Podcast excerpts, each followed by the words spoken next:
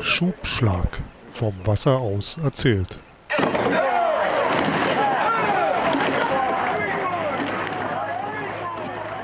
Herzlich willkommen zu einer neuen Folge vom Schubschlag, dem Podcast übers Rudern und vor allem über Geschichten, die der Rudersport geschrieben hat und schreibt. Ich bin Carsten Jeski und wie immer mit mir zusammen im virtuellen Aufnahmestudio Matthias Zappel-Zander. Hallo Zappel.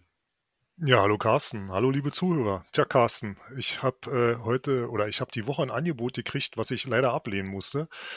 Äh, ich hätte heute. Trainer von Bayern München? St Nein, wer will denn da Trainer sein? Also ich nicht.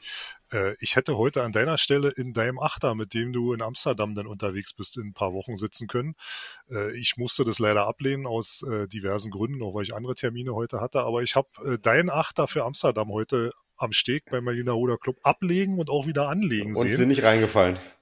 Nein, sie sind nicht reingefallen. Es würde theoretisch ein bisschen zackiger gehen. Also, dass das wirklich auch aussieht wie eine Mannschaft und aus einem Guss. Aber gut, das sehe ich jetzt mal nach. Aber ich glaube, deine Mitruderer sind motiviert. Du kannst dich also im Boot verstecken und deinen Trainingszustand, den du ja nicht hast, weil du ja in Frankfurt nicht rudern kannst, weil ja da immer Hochwasser ist, äh, so ein bisschen von denen äh, kaschieren lassen. Ähm, ich glaube, ihr seid wirklich in relativ guter Form. Ja, ja aber ich, du, meine, ich wollte ja immer die Gegner in, ähm, in, in so einem Schlaf ähm, noch verweilen lassen. Aber heute, heute früh ging auch in Frankfurt die Einer-Saison wieder los. Ja, ist nur noch ein bisschen strudelig. Oh. Ähm, oh. Aber natürlich zu zwei Wochen vor dem Zielwettkampf in Amsterdam musste auch mal wieder Wasserzeit kommen. Und ähm, jetzt geht's natürlich mit großen Sprüngen. Ähm, ist wie die, wie die Aufholjagd von, äh, von Hertha BSC in der zweiten Liga. Ja, mal sehen. Aber die haben noch, mal sehen, ob's das aber wird. die haben noch unentschieden gespielt in letzter Minute. ja, wieder. wegen einer schlechten Schiedsrichterentscheidung. Aber gut. ich ich habe ich hab übrigens, äh, um da beim Fußball kurz einzuhaken, ja. ich habe übrigens heute in der Konferenz im Radio gehört, dass ähm, also Hertha, wenn man nur die erste Halbzeit nehmen würde, wären sie ganz sicher auch, ne? da wären sie Tabellenführer und ganz sicher auf einem Aufstiegsplatz. Aber äh, ja, äh, Berliner Schlendrian halt. Also sch schnell los und dann äh, ganz entspannt machen und mal gucken, was am Ende dabei rauskommt. Ja. Aber Carsten, wir wollen ja hier nicht zu den äh, Rasenkomikern wechseln, äh, sondern wir haben ja wieder einen Gast und äh, ich freue mich, dass wir diesen Gast haben. Also mir ist ein, mir ist ein Buch empfohlen worden, beziehungsweise eigentlich ist mir der Besuch einer Lesung empfohlen worden. Und da ich ja Berliner bin und äh, ein Berliner aus seinem Kiez nicht rausgeht, äh, bin ich nicht nach Tegel gefahren, was von mir äh, das ist eine andere wirklich, Stadt für dich, ne? Äh, das ist eine andere Welt. Das halt, also ich hätte, ja, ich hätte auch über die Grenze gemusst, das wäre das eine gewesen, aber äh, mit öffentlichen Integel da irgendwo denn zu erscheinen, das ist also für mich ne, wirklich eine Weltreise aktuell. Äh, das habe ich mir dann geschenkt, aber ich habe mir das Buch besorgt und äh, habe das gelesen und ich muss sagen, ich war begeistert. Ich bin in eine Welt eingetaucht, die ich so nicht kannte und äh, da war der lag der Gedanke nahe, dass wir uns mit dem Autor unterhalten.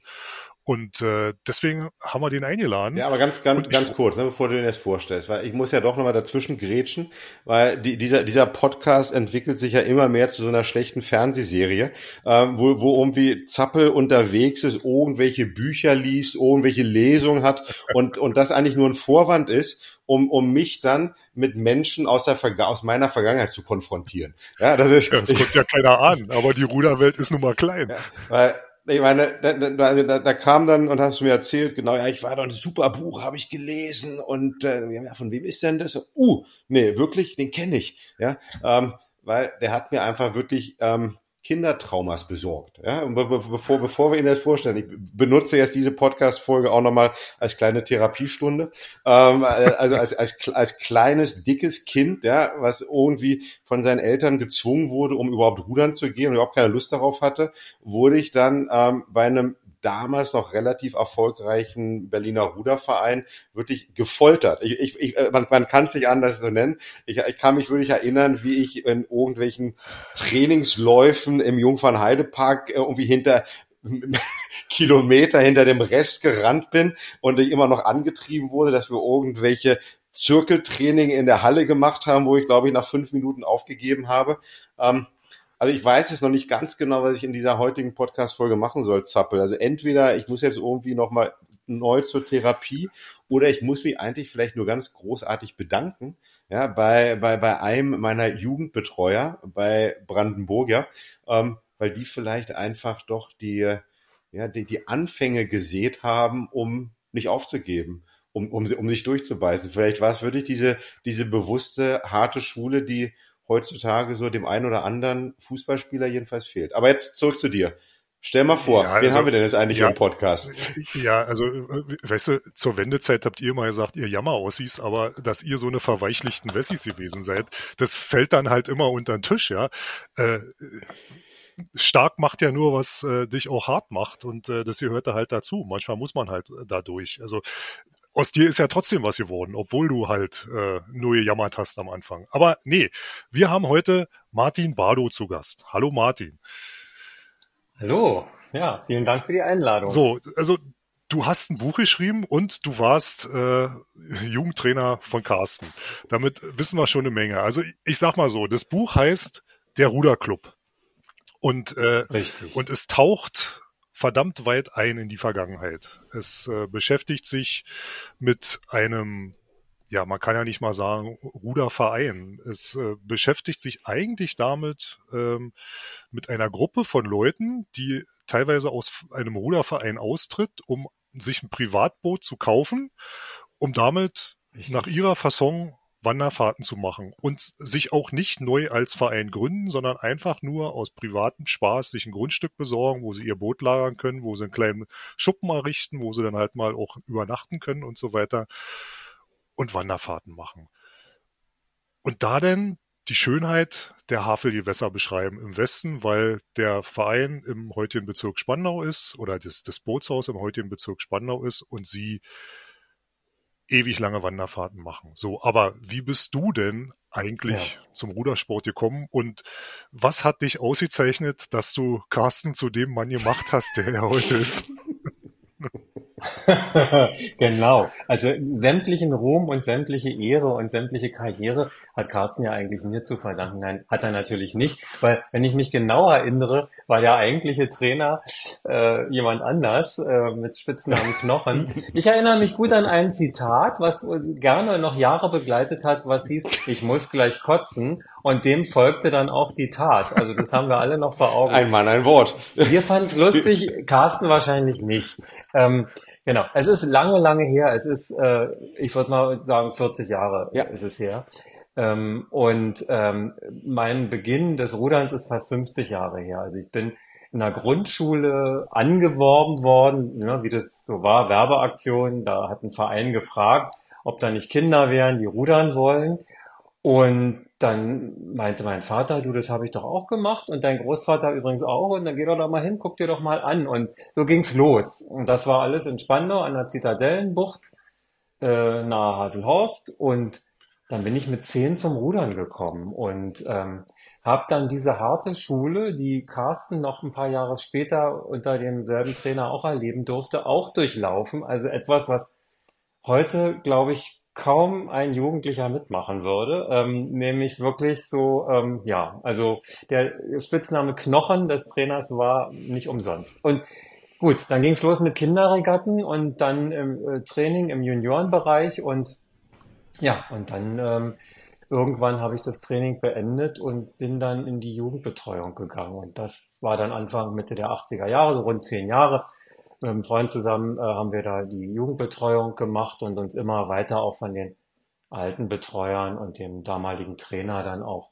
äh, unabhängig gemacht und ja, so. Und bin dem Ruder noch immer verbunden geblieben seitdem, mehr oder weniger stark. Also es gab halt auch Phasen im Leben, wo da nicht so viel möglich war, jetzt ist wieder mehr möglich.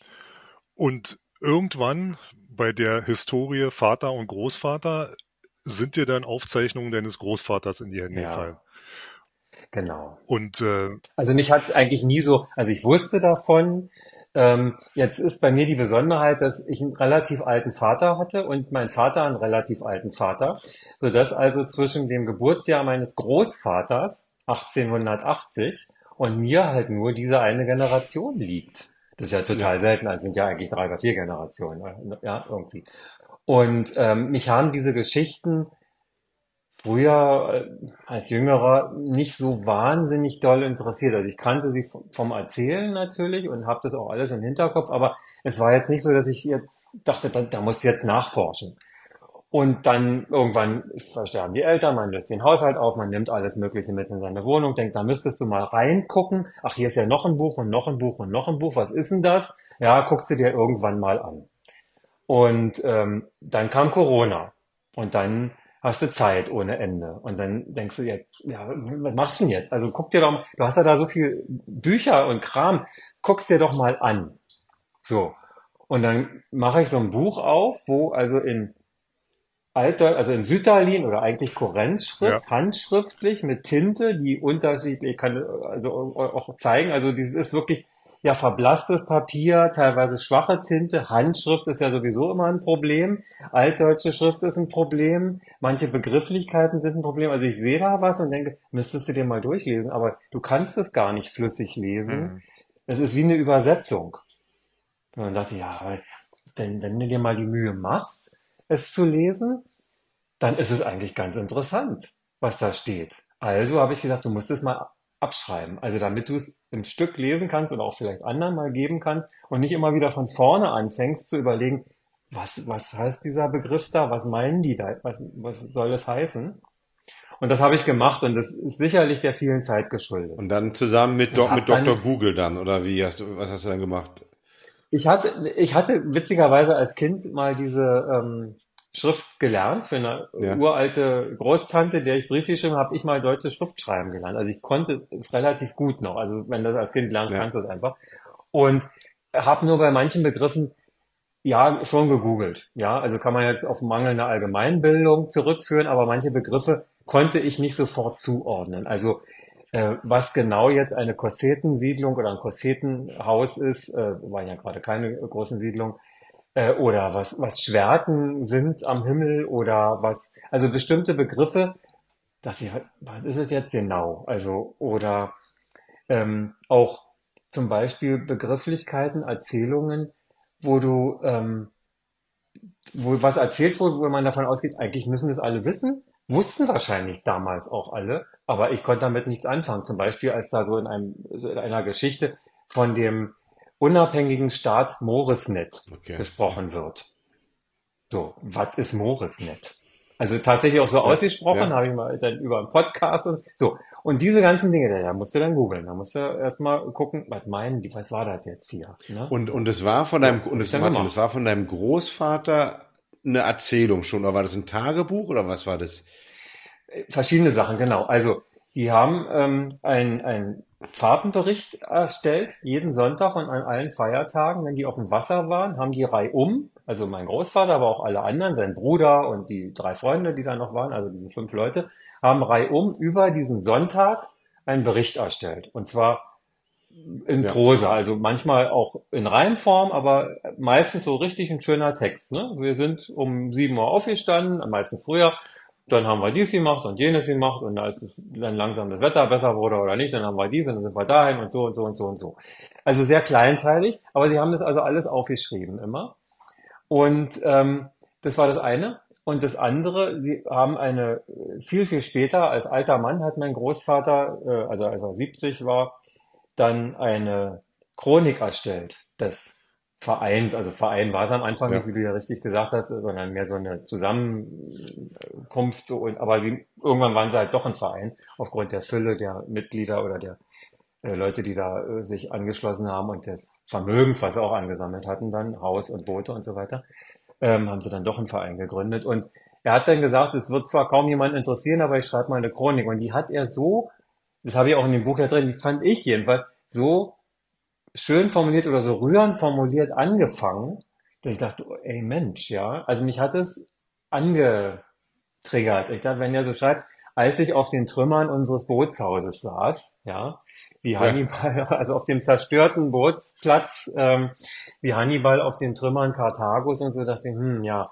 was muss der gedacht haben, ne? Also, was haben die sich aufgebaut und was ist davon übrig geblieben am Ende und, ähm, und hat dann alles nochmal beschrieben. Also von den Anfängen, wie sie aus dem Spandauer Ruderclub, der ja damals noch nicht mit allen möglichen anderen fusioniert war, ausgetreten sind.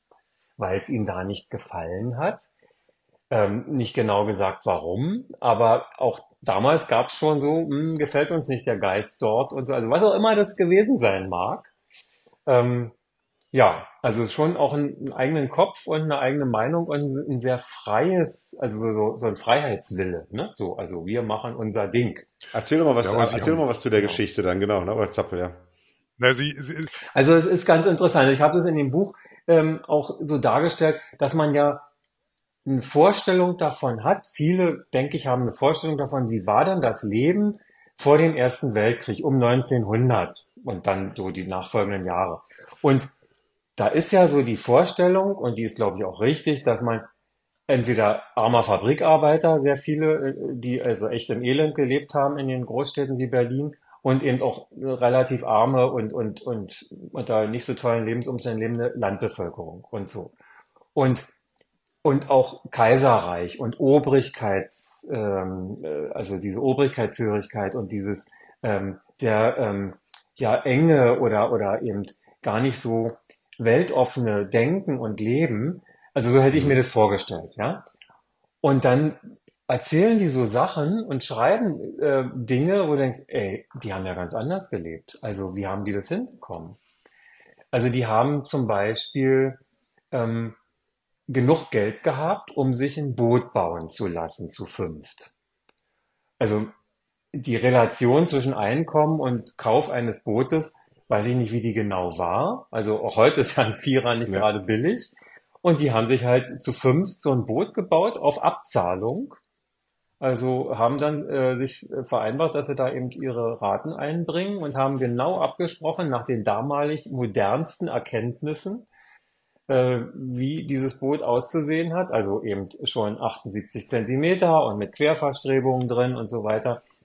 Ähm, was man bei ganz alten Booten ja sieht, dass die die nicht haben. Also wenn man nochmal so ein ganz altes Ruderboot sieht, dann haben die ja nur diese äh, ähm, ja, wie soll ich sagen, 90 Grad Verstrebung im Boot und keine 45 Grad Verstrebung. Mhm. Also Details. Aber fand ich ganz interessant, dass die also auf sowas geachtet haben und gesagt haben, wir wollen ein sehr schönes und modernes Boot und haben genaue Vorstellungen, wie das aussehen soll. So. Und dann auch noch das Geld aufzubringen, sich ein Grundstück zu pachten mit so einer, so einem Schuppen drauf und da auch zu, für, zu bezahlen. Und im Verlaufe der nächsten Jahre dann auch noch von einem Grundstück aufs andere zu wechseln, relativ aufwendig, ja. Also man, man konnte sich nicht einfach einen Transporter mieten und umziehen, also sie mussten da irgendwie sehen, wie sie das da rüberkriegen. Und so von der linken Seite zur rechten Seite der dieser Bucht da in Spandau, Scharfe Lanke, Pichelsdorf. Ne? So, warte mal ganz kurz, weil, ähm, weil Zappel hat es ja schon angesprochen, ne? für, mhm. für alle, die, die das Buch noch nicht mhm. gelesen haben und das natürlich nach dem Podcast machen werden, weil man kann es ja auf, auf, auf, einschlägig, einschlägigen ähm, Internetverkäufen kann man es äh, kaufen. Fang, fängt mit A an, ähm, habe ich, hab ich gesehen. Die sind aus dem Verein aus, Unter anderem, die sind ja. aus dem Verein ausgetreten. Mhm. So, du weißt ja, nicht warum, mhm. aber die sind halt zu, die waren alle, die waren alle in dem Verein und ähm, sind also geschlossen ja. ausgetreten und dachten, aber wir haben einfach Bock auf Rudern, wir kaufen uns ein Boot und wir suchen uns ein Grundstück. Mhm. Ja. Was man, genau. was man auch sagen muss, dass die nur sonntags gerudert sind, liegt ja. einfach auch, Konnten. liegt einfach daran, dass die halt sechs Tage gearbeitet haben. Ja, ja. Also, genau. Also, mhm. die hatten halt nur den Sonntag und den haben sie sich halt freigenommen, um denn eben entweder an ihrem Bootshaus zu bauen oder eben äh, Bootausfahrten zu Aber machen. Aber die sind auch nicht ein bisschen gerudert, Zappel, hattest du mir ja schon erzählt, hast du ein bisschen von dem Buch erzählt hast. Ne? Die sind Nein, die sind, die sind nicht nur ein bisschen ja. gerudert, die haben dann so eine Touren gemacht von 60 Kilometern und so weiter. Ja. Äh, die sind teilweise von Spandau bis nach Brandenburg gefahren. Gut, dann haben sie dann da wirklich auch irgendwo übernachtet und sind dann halt am nächsten ja. Tag wieder zurückgefahren. Äh, sie beschreiben äh, die, die Havellandschaft und sie beschreiben auch die ja. ganzen Schönheiten der Landschaft. Und das Spannende für mich an diesem Buch, weil du ja sagtest, die beschreiben halt ja eigentlich eine Zeit, die wir uns als Nachgeborene ganz anders vorstellen. Das Schöne für mich ist eigentlich, die rudern über den großen Wannsee. Es gibt zu der Zeit noch nicht ein Ruderverein am großen Wannsee. Die, hm. die rudern in den kleinen Wannsee rein. Ähm, da ist gerade erst der Durchbruch unter der Wannseebrücke gemacht worden, mhm. weil der Teltow-Kanal mhm. gebaut worden ist. Und teilweise kommen sie noch nicht weiter, weil der Kaiser Friedrich, nee, wie ist er doch, Kaiser Friedrich-Kanal noch nicht äh, fertig ja, ist. Ja, hm. äh, also hm. da sind sie, da, da, sind sie halt einfach mal die Ersten, die sind halt Pioniere da drin. Und was sie natürlich auch ja. machen, die rudern ja nicht Strecke, ja klar, die wollen da irgendwo hin, aber sie beschreiben ihre ganzen Stationen, die sie gemacht haben. Sie halten an allen möglichen Restaurants an der Ecke, an Ausflugsgaststätten. Sie sind als Ruderer gern gesehene Gäste, die dort dann Rast machen, die dort ausgiebig essen und trinken, dann überlegen, fahren wir jetzt noch weiter oder fahren wir nicht weiter. Das ist für mich, der die Gegend nun auch ein bisschen kennt, äh, auch was Besonderes und was Schönes, das so zu ja. hören, weil natürlich auch nach dem Krieg und durch den Mauerbau, dass da eben nichts mehr ging, äh, diesen Verkehr ja. von den West, von Westberlin rüber in die brandenburgischen Gewässer, da die Havelgewässer, dieser das gibt's alles nicht mehr. Es gibt ja. in den in den historischen Wassersportzeitungen gibt's Anzeigenseiten, wo Werbung für alle möglichen Restaurants und Biergärten und so weiter an den verschiedensten Gewässern ist, äh, was durch, durch dieses Buch einfach mal Leben bekommt, wo man sagt, ah, gucke, mhm. also da waren die überall, da sind die überall, die treffen andere Vereine, die fahren auf Seen, mhm. die sind heute nicht mehr befahrbar. Der Heilige See mhm. in Potsdam darf man heute nicht mehr fahren. Der Sakroer See kann man heute auch mhm. nicht mehr befahren. Da gab's Du hast es ja wirklich genau gesehen. da genau. Das, da hat nicht genau, das, genau das waren auch die Dinge, die ich dachte, ach naja, Mensch, ach, ist ja interessant. Es gab ja, in, der, so. in der mhm. Zwischenkriegszeit, also in der Weimarer Republik, gab's für den äh, Sakroer See Berechtigungskarten, die man erwerben musste um drauf zu rudern. Nicht, um, um da drauf zu rudern, um da ja. lang zu fahren. Das gab's dann halt nach dem Zweiten Weltkrieg nicht mehr. Äh, die fahren durch Potsdam mhm. durch, durch den Stadtkanal, der heute großteils mhm. zugeschüttet ist. Ja. Äh, es ist eine Welt, die die für uns völlig fremd ist. Sie beschreiben ihre, ihre, ihre ja. Feierei, die sie gemacht haben, wie sie andere Ruder, also dann andere Rudervereine treffen, wie sie teilweise auch ja. Gastruderer dabei haben. Da ist halt ein Engländer dabei. Äh, also dieses Buch eröffnet eine Welt im Rudersport, die die, die völlig untergegangen ist, wovon heute fast nichts mehr existiert. Und ich bin eigentlich, mhm. gut, ich bin jetzt kein Wanderruderer, aber so wie die Wander, so die, wie, wie die Wanderrudern betrieben haben und was die gemacht haben, das macht heute auch kaum noch jemand. Also die müssen es sehr ernsthaft betrieben haben und sehr auf ihren Stil Wert gelegt haben. Und man hat dann Bilder vor Augen, gerade wenn man diese ganze Gegend so gut kennt. Ne? Also wenn man selber am Wannsee und in ja. Spandau und überall gerudert ist oder immer noch rudert. Und vieles ist anders. Manches ist noch ganz genauso heute. Also man ja. findet ja einiges dort, aber auch wenn, wenn man jetzt Richtung Neuruppin oder ja. so. Also die sind an einem Tag von Spandau bis nach Neuruppin gerudert. Haben wir auch schon gemacht in drei Tagen.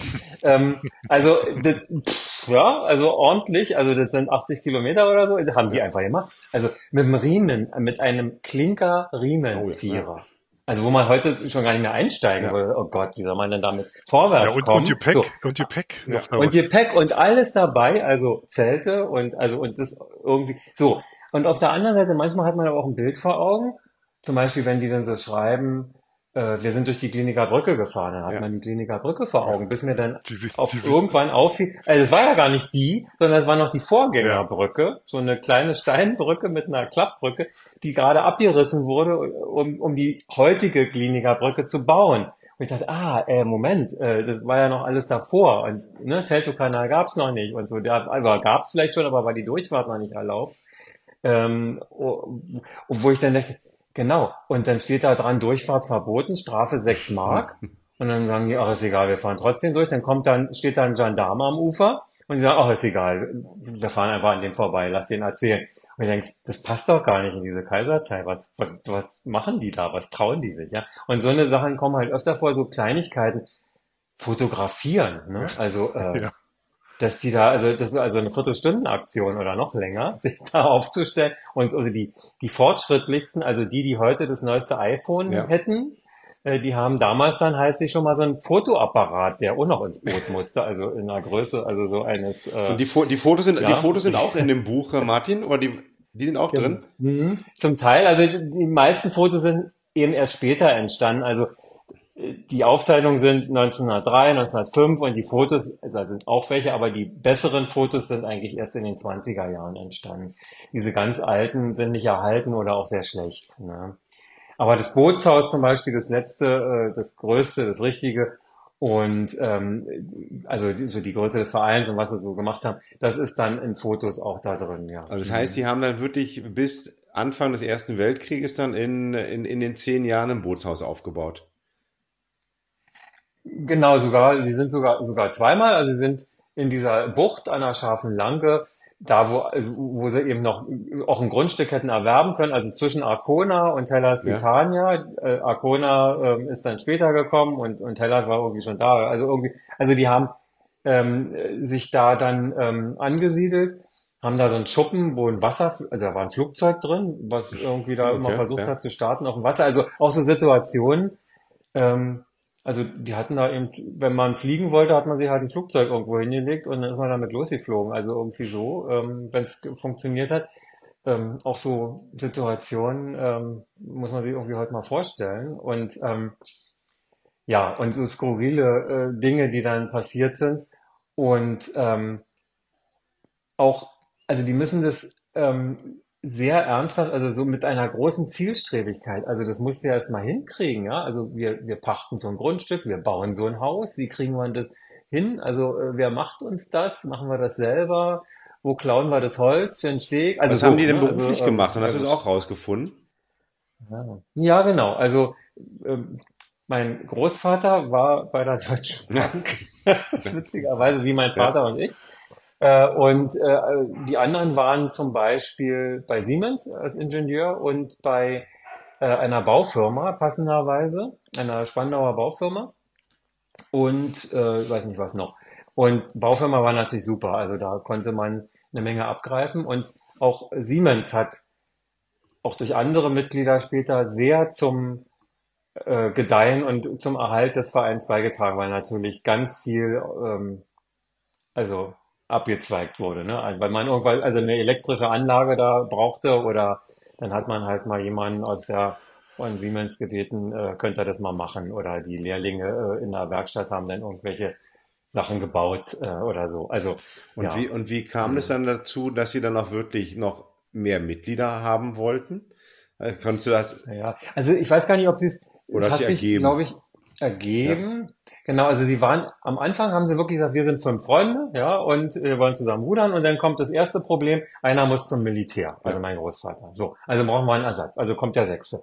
Das Militär, der Militärarzt, also eigentlich so eine witzige Anekdote, ja. Der Militärarzt sagt, ach, Sie rudern, Moment, dann haben Sie doch ein Sportlerherz. Sie sind untauglich. Sportler sind mir suspekt, die sind nicht gesund, äh, äh, raus, ausgemustert. Ja, also total witzig, also ausgerechnet die äh, eigentlich die gesündesten. So, äh, und dann, ja, dann äh, gibt's einen guten Freund und der will dann auch und dann ähm, sagt er, ja, kann ich nicht bei euch noch in einer unterstellen und äh, dann so. Und so ergab sich das langsam. Dann haben die irgendwann auch langsam äh, äh, Frauen gehabt und geheiratet. Also am Anfang war das so, glaube ich, äh, spielten da Frauen keine Rolle. Also die hatten, glaube ich, nur Interesse fürs Rudern. Die waren auch nicht aus. Die waren also, aber natürlich irgendwann doch. Und dann hatten die Ehefrauen und dann kamen die auch damit hin und dann wollten die auch rudern und dann wollte man auch als Ehepaar zusammenfahren. Also muss man sich ein Boot anschaffen. Das muss da auch irgendwie liegen. Dann kriegen andere das mit und sagen, ach, ist ja schön hier. Dann bringt der eine äh, ein Engländer mit, genau, also sein äh, irgendwie ein Englischlehrer, der an der Burlet School unterrichtet hat und an der Botschaft war und so. Und also so kam das mehr oder weniger zufällig, dass es ähm, immer mehr wurden ohne Werbung oder so. Und dann waren es auf einmal 20 Leute und dann hatte man mehrere Boote und das Haus wurde immer größer. Und da musste man sich schon mal überlegen, wie regeln wir das jetzt, mhm. ne? Also, ähm, weil das ja irgendwie ähm, auch ein gewisses äh, Vermögen darstellte und so und ja auch Entscheidungen getroffen werden mussten und so. Also brauchst du dann doch einen Vorstand und irgendwie so, ein, so eine Satzung und so und. Wie hieß denn der Ruderverein? Genau, so kam das. Hm. Hm. Wie hieß denn der ja? Ruderverein? War dann doch irgendwie ein Verein, sie wollten, sie hatten eine Abneigung gegen Verein. Und sie haben sich auch nicht Verein genannt, sondern Rudervereinigung. Also um das Wort Verein oder so zu vermeiden, also ganz komisch. Aber ja. Sie waren dann die Rudervereinigung Wanderer. Rudervereinigung und, äh, ich Wanderer, das ist auch, okay. Und ich finde, das ist ja. einfach auch ein wirklich herausragender Name, der auch zu dem passt, was die gemacht haben. Die sind halt mit ihren Booten gewandert und äh, haben also wie gesagt, immense Strecken gemacht. Sie waren aber auch bei den etablierten Vereinen, die da in der Gegend waren, waren sie auch sehr angesehen. Also die, die anderen äh, Vereine, wenn die die Boote getroffen haben, die haben sich gefreut, man hat sich ausgetauscht, ja. auch bei den Kneipen, wo man sich getroffen hat, hat man sich mhm. ausgetauscht, unterhalten. Sie wurden regelmäßig zu Festivitäten eingeladen von äh, anderen Vereinen, wo sie dann auch hin sind und sich teilweise auch an der Gestaltung von irgendwelchen ähm, Programmpunkten denn beteiligt haben. Also es ist eine, es ist ja. eine Sache, die, die sich da öffnet, wo man sagt, also was für ein Wahnsinn, was für eine, was für eine Welt das gewesen ist, was da alles so passiert ist. Und es findet ja. sogar Rennrudern statt äh, in dem Buch, habe ich auch gelesen, und zwar an, an, an zwei ja. Punkten. Und zwar zum einen besucht man die Regatta in Grünau, um mal zu sehen, wie denn da mhm. gerudert wird, und zum anderen fährt man nach Stralau, wo damals so die ganzen Vereine eigentlich noch ansässig waren, um mal zu gucken, wie die denn technisch rudern, wie man denn überhaupt richtig mhm. rudert eventuell. Okay. Fahren die halt mehrere Vereine ab und, und, und und gucken dann vom Ufer aus mal, äh, was denn los ist, wie es denn aussieht. Also, ja. also das haben die sehr ernst genommen und wenn man sich das vorstellt, also manche Sachen, äh, die sind, als sie in den Anfängen gerudert sind, sind die halt noch nach diesem orthodoxen Ruderstil ja. gerudert, also mit ganz geraden Rücken und haben sich in den 20er Jahren durch Mitglieder der Rudervereinigung Wanderer, die als Trainingsleute für eine gewisse Zeit beim Ruderclub am Wannsee waren, um da trainieren zu können und dann zurückkamen und dann gesagt haben, Leute, äh, ihr müsst ganz anders rudern, haben sich dann äh, noch alle im Verein auch umgestellt und diesen Fairbanks okay. Ruderspiel und also haben die tatsächlich, weil sie es eben auch so ernst genommen haben. Noch vor dem Berliner Ruderclub. Wahrscheinlich, ja. Also jedenfalls haben die wirklich gesagt, ja, dann müssen wir es anders machen, wenn das so ist. Und ähm, also äh, guter Ruderstil war für die total wichtig. Ähm, und also manche Sachen stellt man sich vielleicht im ersten Moment falsch vor, aber dann kommt ja, ah, nee, war doch ein bisschen anders. Und bei manchen Sachen denke ich, wenn die davon schreiben, dass sie im, im Gasthaus in Moorlake angelegt haben. Das ist heute noch genau so wie damals, dieses Haus. Das ist aber eins ja. der wenigen, die noch existieren. Ja, oder äh, äh hier ähm, am, an diesem Stück am Teltow-Kanal zwischen Griebnitzsee und Wienecker Brücke, da an dem Bürger, ähm, ja. ja, ist der Bürger, ach Mensch, wie heißt es denn? Also jedenfalls an dem Gartenrestaurant, wo heute nur noch die Kegelbahn steht, also die Restaurant ist weg, aber gibt's immer noch als Biergarten. Also manche Sachen gibt's noch und manche Sachen sind halt, weißt du gar nicht mehr. Ähm, äh, also wo das genau war, ist nichts Bist du ja nochmal die Strecken abgefahren, Martin, nachdem du das auch äh, dann geschrieben hast oder gelesen hast, oder nicht? Ja. ja. Also insbesondere die Strecke nach Neuruppin und nach ähm, weiter Richtung Lindo ja. bin ich äh, jetzt schon, also das erste Mal war das ja möglich, die Strecke abzufahren nach ja. der Wende, also nach der Grenzöffnung sind wir im Mai 1990 ähm, noch mit Ausweis, äh, Personalausweis bewaffnet, ähm, die Strecke abgerudert, weil wir an der Grenze, an der Grenzkontrollstelle für Lastkähne äh, tatsächlich noch unsere Ausweise vorzeigen mussten und sind dann bis nach Neuruppin gerudert, um dort dann im Ferienobjekt des VEB Feuerlöschgerätewerkes Neuruppin zu übernachten. Und sind genau die Strecke gerudert, die die damals gerudert sind und bis auf die russischen oder sowjetischen um es genau zu sagen, Düsenjäger, die also übers Riesenjoch im Tiefflug rübergingen, äh, mit ohrenbetäubendem Lärm war alles noch genauso, wie sie es ähm, fast also ja 90 Jahre vorher erlebt haben und beschrieben haben.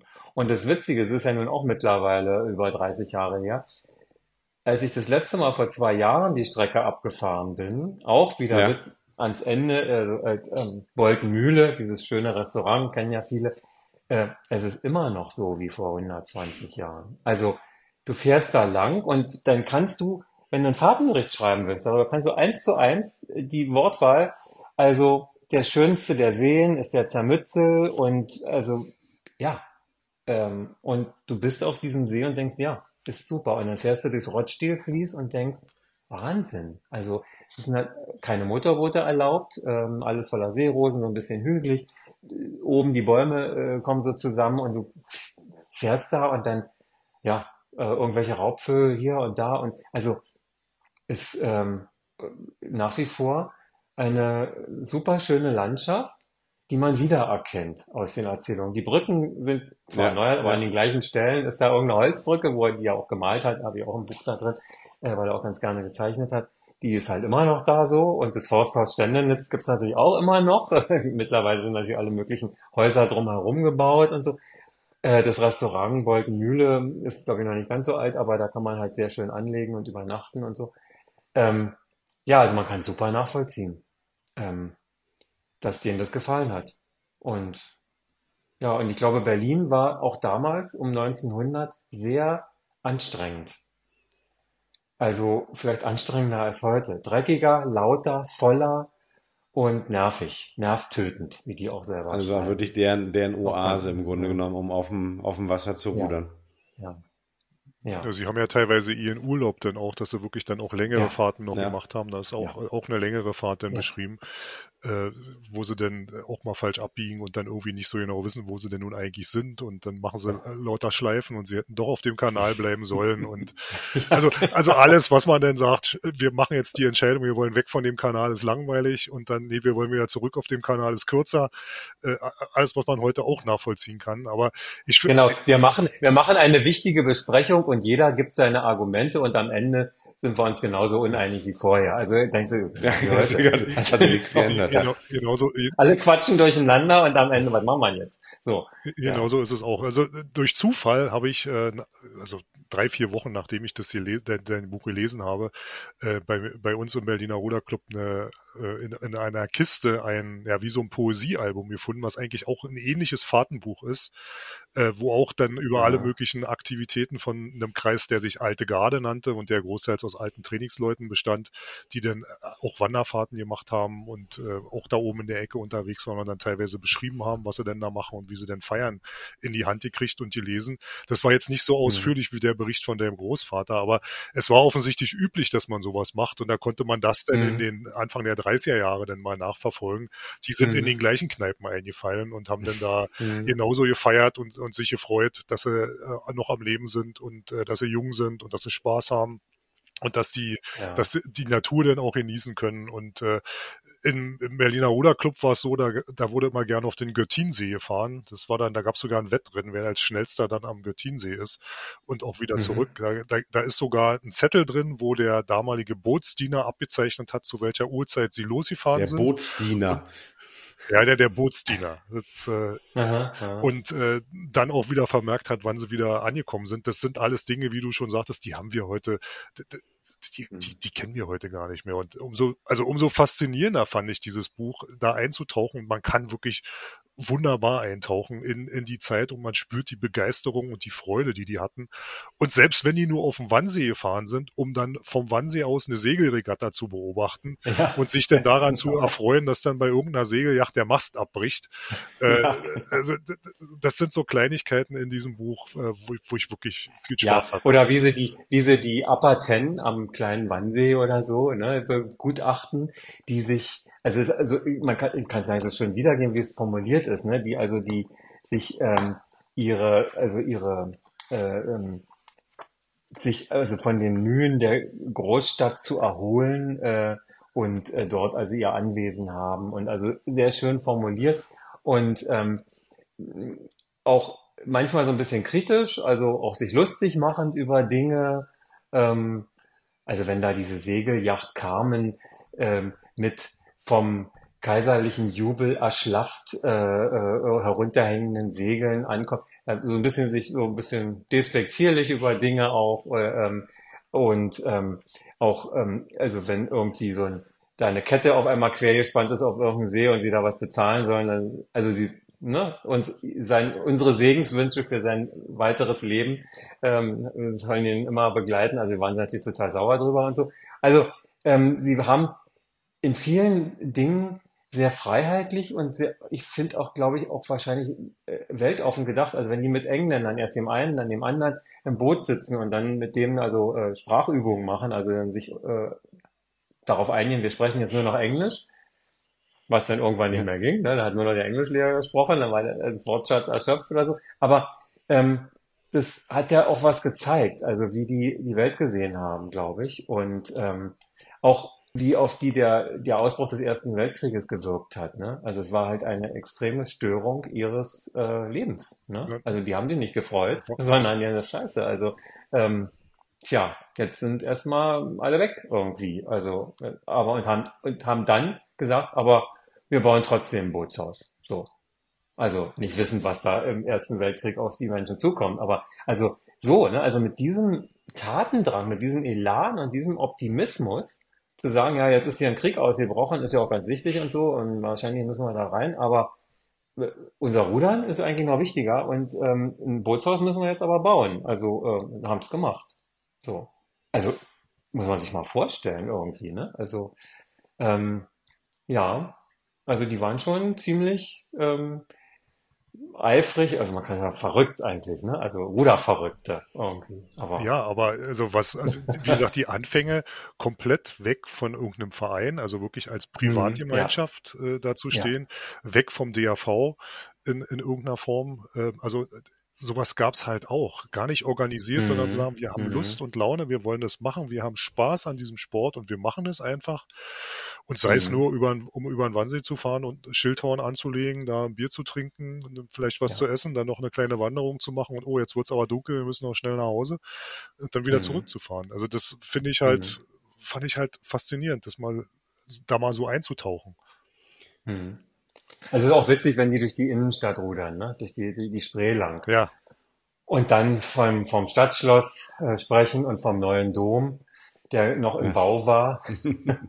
das Stadtschloss, was damals da stand und was heute da stand, aber dazwischen halt auch immer auch ja. 50, 60 ja. Jahre nicht da stand. Also so irgendwie. Ähm, und ja, also ähm, das zu beschreiben oder also viele Dinge, also auch die, die Kleinigkeiten, also dass man durch eine Schleuse nicht so einfach durchkam, dass da was im Weg lag, dass man... Dass es gewisse Schleusen, Schleusenzeiten gibt und dass man überlegt, ja, schaffen wir ja. das überhaupt noch? Ja, alles Mögliche an Lastkähnen, also diese kleinen Zillen davor lagen, durch die man sich irgendwie durchdrängeln musste und versuchen musste, die irgendwie auszutricksen, dass man da vorgelassen wird und all diese Geschichten.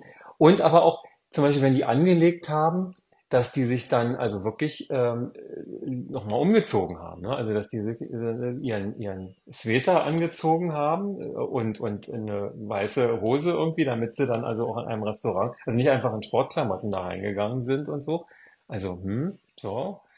Und, ähm, und wie die denn da für Stimmung gesorgt haben. Also ich stelle mir das so vor, also erstens müssen die ziemlich fit gewesen sein mit Anfang Mitte ja. 20. Ja. Klar. Also, ähm, und zum anderen auch irgendwie so bekannt wie ein bunter Hund, wie du auch sagst, auch beliebt irgendwie, alle äh, kann die, laden die ein und so ganz unterhaltsam, ne? Also immer so für Sprüche und dann singen die da, machen Musik und tanzen und machen irgendwelche Spiele und gehen kegeln und machen sonst was und ähm, ja, also irgendwie so, ähm, ja, also ähm, also so eine so eine Gruppe von von äh, jungen Leuten, die irgendwie Aufmerksamkeit auch erregt haben und dann wenn die in so einem Lokal waren, dann, ähm, dann wurden die wahrgenommen, ja, weil denen auf einmal anfingen, da die ganzen Lieder durchzusingen und dann hat noch einer Geige gespielt und also und so, also allen möglichen Quatsch da gemacht haben. Dann sollten sie was ins Gästebuch schreiben und dann wurde das halt ganz akribisch genau gemacht, ja, also mit Zeichnungen und allem Möglichen, so, ja, und die anderen, wir müssen mal langsam los und er malt und malt und malt. Also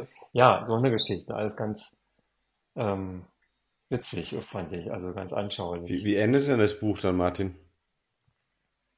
Weil du meinte, hast das ja über deinen, deinen Großvater gesprochen, wie er auf den Trümmern saß dann. Endet es damit? Genau, und genau, also es endet fast damit, also erst ein paar Jahre später, er ist, er, er ist, er wohnte ja und lebte ja mit seiner Frau und seinem Sohn in Kreuzberg. Ja ähm, also Urbanstraße, Ecke Bärwaldstraße. Das Haus ist im Krieg zerstört worden ähm, und er ist dann nach Potsdam ähm, umge also man hat die Leute ja dann äh, einfach zugewiesen, wo sie dann unterkommen können, nach Potsdam, in Potsdam gelandet und ist dann aber, nachdem das also alles auch geteilt war, zurückgegangen äh, als Rentner ähm, nach Berlin-Spandau, wo er ja äh, ursprünglich ja. zur Schule gegangen ist, also aufs Kant-Gymnasium in Spandau dem ich auch war übrigens. Also ganz witzig. Du, also du heißt ja, du heißt ja auch nach ihm.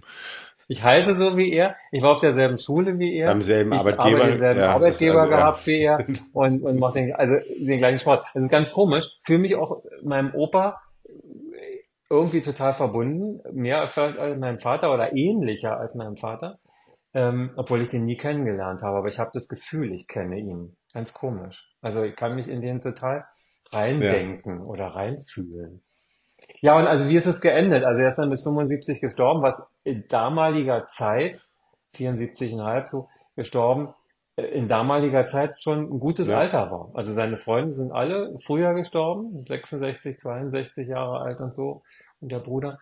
Und ähm, es war nicht mehr die Kraft da, nach dem Zweiten Weltkrieg dieses Grundstück äh, wieder neu zu bebauen und den Vereinsbetrieb wieder in Gang zu bringen. Also äh, die Alten waren tot oder nicht mehr, hatten nicht mehr die Energie.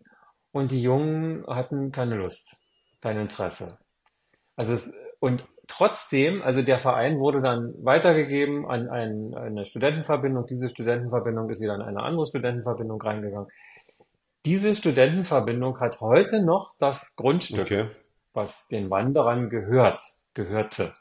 Und heute, also noch äh, im Jahre 20, 23, 20, 24, steht an dem Eingang zum Grundstück in Altpichelsdorf Rudervereinigung Wanderer e.V. Okay. Also den Verein gibt's noch, das Grundstück gibt's noch. Äh, formal gibt's da also noch einen Ruderverein. Ähm, tatsächlich ist es wahrscheinlich eher ein Wochenendgrundstück. Da hast du das Ansprüche, da hast du doch Ansprüche wahrscheinlich jetzt als, äh, als Enkel. Ja. Also. genau.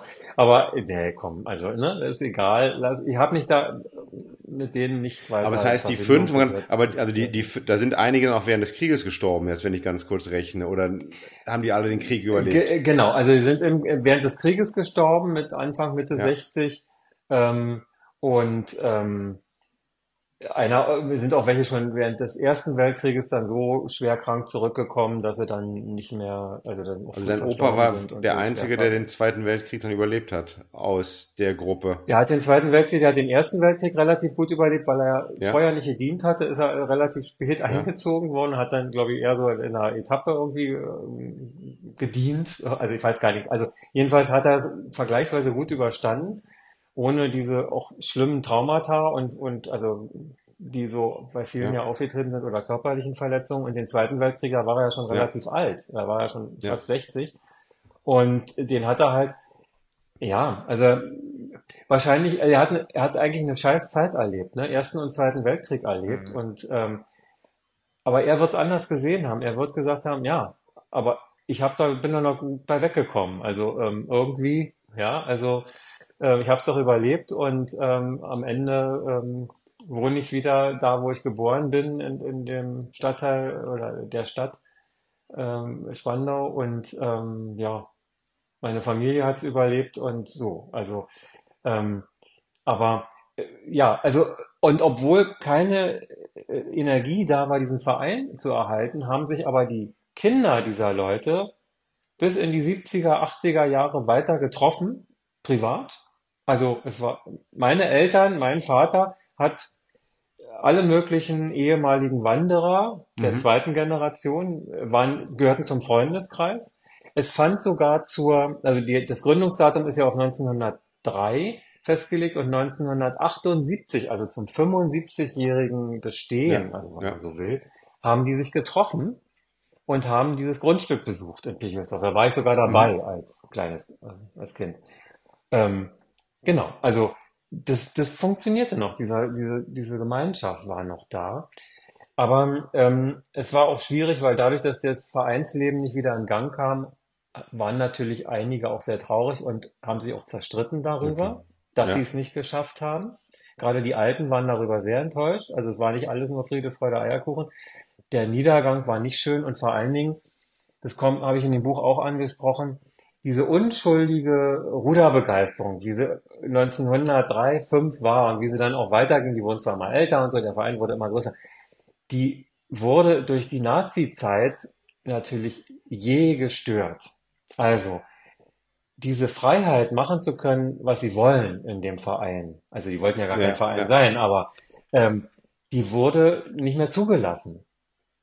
Also, das fing damit an, wenn du morgens, Sonntagmorgen da rauskamst, dann hast du nicht mehr Guten Morgen sagen dürfen, ne, sondern musstest mit Heil Hitler da antanzen. Und wenn du das nicht gemacht hast und einer hat es gehört, dann hast du nicht nur dich selber äh, diskreditiert als nicht Nazi-treu, sondern den ganzen ja. Verein im Zweifel ja. in Gefahr. Also so, also so eng muss man es ja sehen.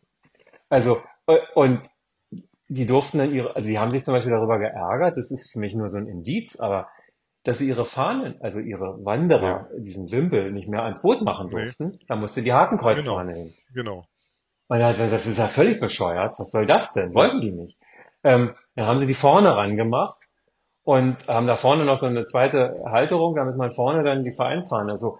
Ähm, also so Kleinigkeiten. Aber natürlich gab es dann auch Leute im Verein, die sehr wohl sich der Nazi-Ideologie äh, verbunden fühlten und die dann auch in entsprechende Organisationen eingetreten sind und die dann da in Parteiuniformen erschienen. Und ich weiß nicht, ob es jüdische Mitglieder gab, ich glaube nicht, aber vielleicht Linke.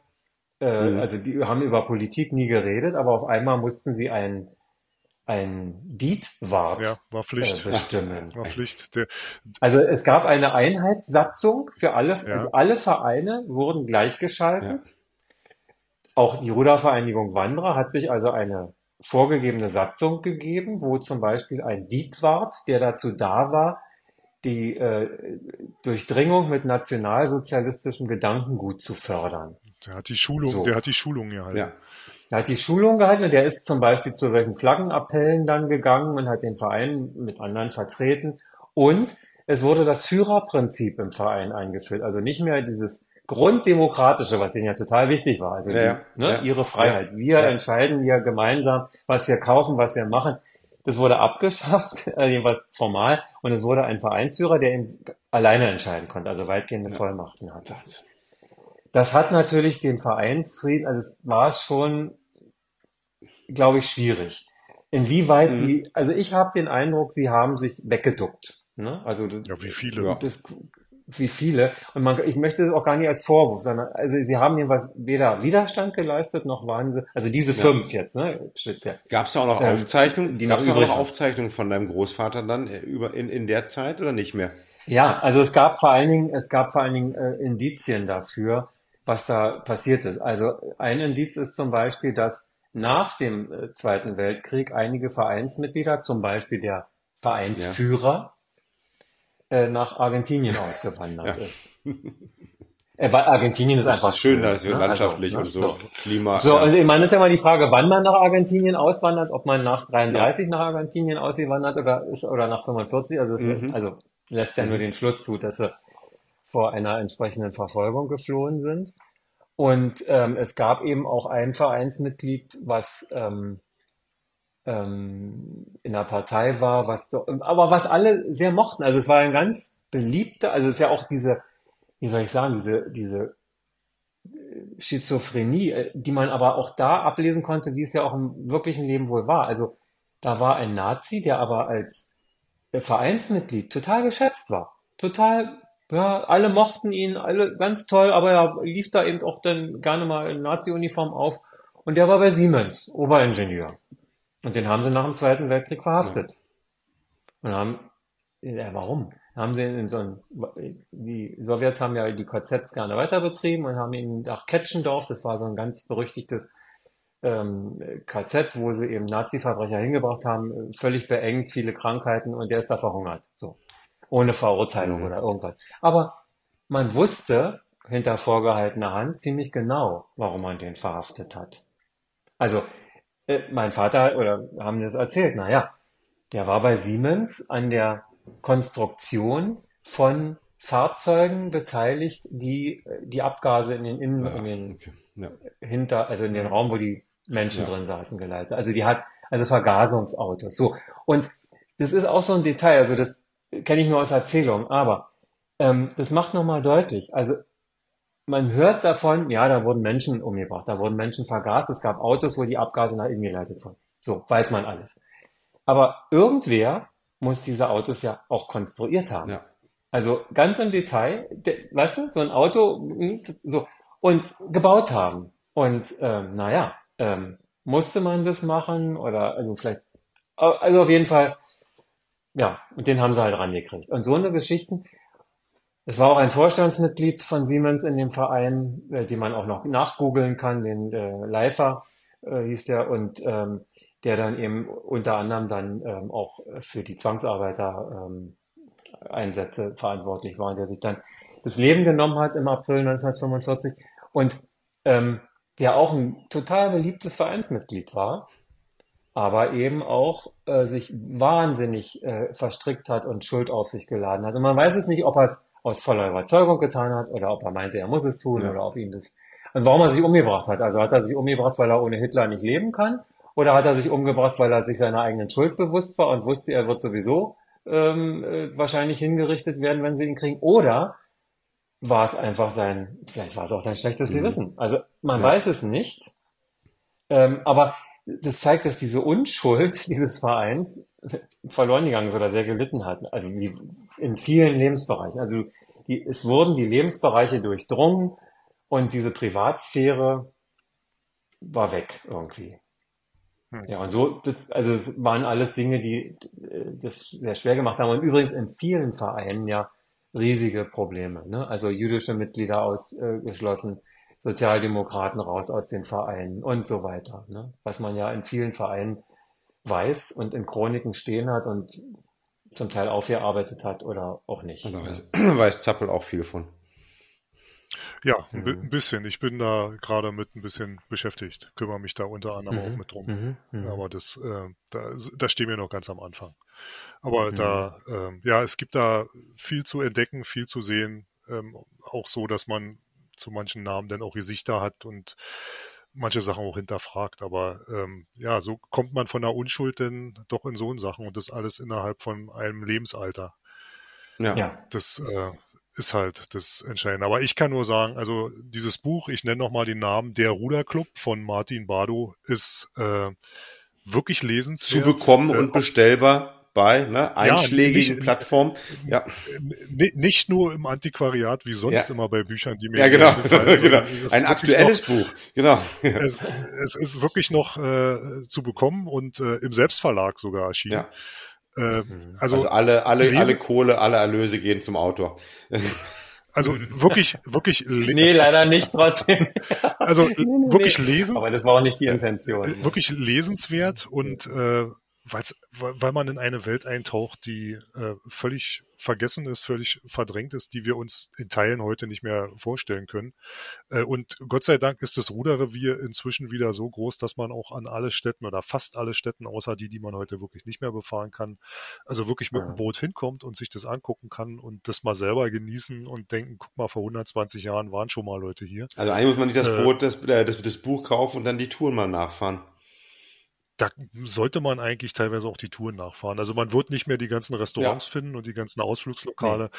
aber es ist, also ich habe es mit großer Freude, mit großem Genuss gelesen. Ich äh, möchte mich auch nochmal herzlich für den Tipp bedanken, der letztendlich dazu geführt hat, dass ich mir das gekauft habe. Und weil ich das ja erwähnt habe, dass du eine Lesung gemacht hast, äh, würdest du noch mehr Lesungen machen, wenn also Rudervereine Lust hätten, dich einladen ja. zu wollen? Ja, genau. Also ähm, ich habe jetzt immer so gedacht, ich würde jetzt nicht selber eine Lesung aufgleisen, ja, das kam mir irgendwie so ein bisschen, war mir irgendwie nichts, ja, also selber hier übrigens, ne, ich mache mal eine Lesung, also, aber wenn es aus dem, also von dritter Seite kommt und so kam es zum Beispiel, deswegen war es auch der Ruderclub Tegel, ähm, weil eine ähm, ja auch äh, sehr bekannte Ruderin, nämlich Heike Frank oder besser bekannt noch unter dem Namen vielleicht Heike Niebmann, auch von den Niebmännern, äh, gesagt hat, Mensch, und das machen wir doch jetzt mal. Und deswegen war es in Tegel. Ähm, und eine weitere Lesung äh, ist auch schon geplant dort, aber kann auch woanders stattfinden. Und ähm, das Witzige ist jetzt, wo wir es auch schon gemacht haben, es war auch wirklich so ein, so ein Wechselspiel von denen, die da waren, die sich dafür interessiert haben und die auch vielleicht eine, eine oder andere Anekdote beizutragen hatten aus eigenen Dingen, die sie erlebt oder aufgezeichnet irgendwo äh, haben. Und eine sehr kurzweilige Geschichte. Also war echt nett. Also für alle Beteiligten. Ich fand es irgendwie schön. Also nicht so wie bei Loriot irgendwie ne? so ein ganz wichtiger Autor sitzt da vor so einer vor 50 Stühlen mit sieben Leuten und äh, gedünsteter Kohlrabi. vor. Also so war es nicht, sondern es war wirklich so war ein kurzweiliges Miteinander bei Kaffee und Kuchen und war irgendwie total schön. Genau. Es freut mich auch total, wenn jemand das so zu schätzen weiß und das wirklich so gelesen hat, weil man muss sich ja wirklich drauf ein. Ist es denn jetzt auf also, Altdeutsch geschrieben dann? oder hast du noch irgendwie es in, nee, die, in ist, moderne ist, Sprache äh, übersetzt dann? Nee, also ich, nicht zum Teil. Also ich habe, es, es sind ja verschiedene Komponenten. Also es ist ein Teil, was ich formuliert ja. habe, um diesen Gesamt, um das in so einen Rahmen zu bringen. Dann ist ein Teil aus der Chronik, also immer ja. abstrakter aus der Chronik abgeschrieben. Die ist ja, ja auch ganz normal. Äh, und dann ist eben die Originalformulierung ähm, aus dem äh, aus diesen Tagebuchaufzeichnungen. Und da habe ich die Originalformulierung übernommen. Ich habe an der einen oder anderen Stelle mal was gekürzt, wo es dann doch ein bisschen sehr lang wurde. Aber im Prinzip alles so, wie es dargestellt wurde, in aller Ausführlichkeit und mit allen Details, die das Leben eben gerade so anschaulich machen, diese Kleinigkeiten so übernommen. Ja. Mhm. Also wer Martin zur Lesung buchen möchte, ähm, kann sich gerne an Martin wenden. Seine Kontaktdaten sind in dem Buch enthalten. Ja, oder an Zappel. Ähm, oder an Zappel. Zappel beantwortet Notfalls, alle äh, E-Mails immer gerne. Notfalls über schubschlag.gmail.com. Da kann man sich an uns wenden und wir würden das weiterleiten. Äh, und ich kann aus dieser Erfahrung eigentlich nur dazu auffordern, bevor ihr irgendwelche Sachen von euren Großvätern oder Vätern ja, Schickt sie zu Zappel oder, oder zu Martin. Das, ja. das interessiert sowieso keinen. Äh, einfach mal reingucken. Ähm, oder denn, wenn in, in dem jeweiligen Verein auch mal zu einem Archivar gehen und sagen, hier, mein Großvater, mein Vater, der hat mal gerudert, guckt mal da rein, das würde ich weghauen, ist da vielleicht was für euch dabei, was euch interessiert da sind manchmal Schätze versteckt, die äh, uns den Blick auf die Zeit damals äh, ganz neu öffnen und äh, auch Verbindungen herstellen, die man vielleicht gar nicht im Kopf hatte. Es lohnt sich mhm. auf jeden Fall, das einfach mal zu erhalten und nicht wegzuschmeißen und mal zu sichten, was es ist und vielleicht mal noch einen anderen rüber gucken zu lassen, was der dazu sagt. Äh, das ist, also, das sind Dinge, die sollte man erhalten, weil es ist wirklich ein Genuss. Also ich habe es als Genuss empfunden, dieses Buch zu lesen, in diese Zeit einzutauchen und mich natürlich auch dran erinnert, wo bin ich da schon mal gewesen, wie, wie sah es denn aus, als ich da war. Äh, also es ist wirklich lohnenswert und äh, deswegen umso schöner, dass wir heute mal darüber reden konnten. Also vielen Dank, also das äh, hast du so schön formuliert, also vielen Dank für dein und euer Interesse. Also ja, freut mich sehr. Also hm. So, so, Carsten, und hast du jetzt noch eine letzte Frage? Nee, du, ich bin erschlagen, ich bin, ich bin erschlagen, auch von, von, von so viel, ich meine, Komplimententag war, glaube ich, gestern oder vorgestern, Zappel. Ähm, dass du, vielleicht möchtest du ja noch Wiedergutmachung haben. Irgendwie. Naja, ich, ich wollte jetzt Martin noch zum Waldlauf einladen, das, und zum, und, und, und zum Zirkeltraining mal demnächst, oder, oder zum Einerrennen, ähm, dann darf er dann auch mit, äh, mit ja. seinem Kumpel André zusammen antreten, ähm, und dann, ähm, nee, aber vielleicht, äh, bekommen wir es mal hin und, äh, treffen uns, dann können wir das mal alles noch, äh, noch aus, äh, ausbesprechen. genau. Ja, mal zusammen rudern oder zusammen äh, Bier trinken oder beides. Genau. Äh, Wäre ja äh, durchaus ja. mal denkbar. Ja, schön. Ja. Also, aber dann mache ich den Abschluss, Zappel, ne? Also besser hätte man diese Folge nicht beenden können, dass du es gemacht hast. Ich störe jetzt eigentlich nur noch. Viel, viel, vielen Dank. Du störst nie. vielen, vielen Dank, Martin. Und nochmal, ne? Der Ruderclub. Raussuchen ähm, ja. kaufen, lesen und dann die Touren abfahren. Das war mal wieder eine Folge vom Schubschlag. Bis zum nächsten Mal. Vielen Dank fürs Zuhören. Ciao.